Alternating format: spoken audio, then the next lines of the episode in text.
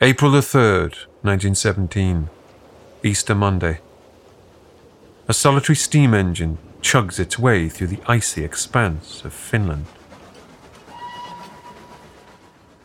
On board, the passengers in third class bump along on hard wooden slatted seats. Among them sits a short, powerfully built man with hunched shoulders and fierce eyes. Though dressed modestly, when you enter his presence, you have no doubt that this is a formidable individual, a man who embraces confrontation.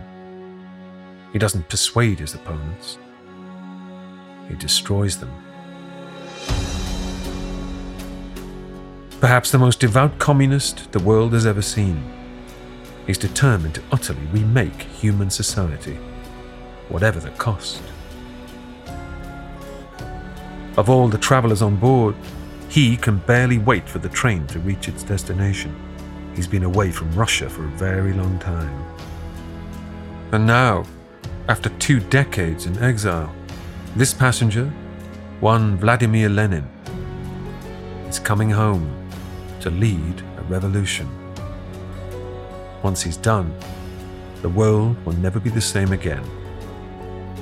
The Lenin story, coming soon from Noiser.